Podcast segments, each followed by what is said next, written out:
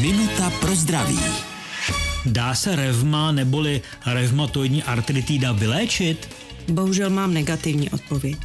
Jedná se o onemocnění, které je chronické. Člověk, kterému byla artritida diagnostikována, je bude mít po zbytek života. Ale to neznamená, že by trvale musel mít potíže, bolesti. Existuje účinná léčba, která výrazným způsobem pomáhá zvládat příznaky, klidnit zánět, ulevit od bolesti. A pak jsou faktory, kterými si nemocný může pomoct sám. Třeba nerezignovat na pohyb, nenechat ty klouby úplně zatunout, to je pak ještě bolestivější. Naopak zjistit, který pohyb mi nedělá dobře, třeba chůze po tvrdém, nevhodných botách a zjednat nápravu.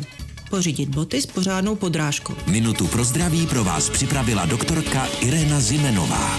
Věnujte denně minutu svému zdraví. Může vám prodloužit život o celé roky. Český rozhlas Vysočina, rádio vašeho kraje.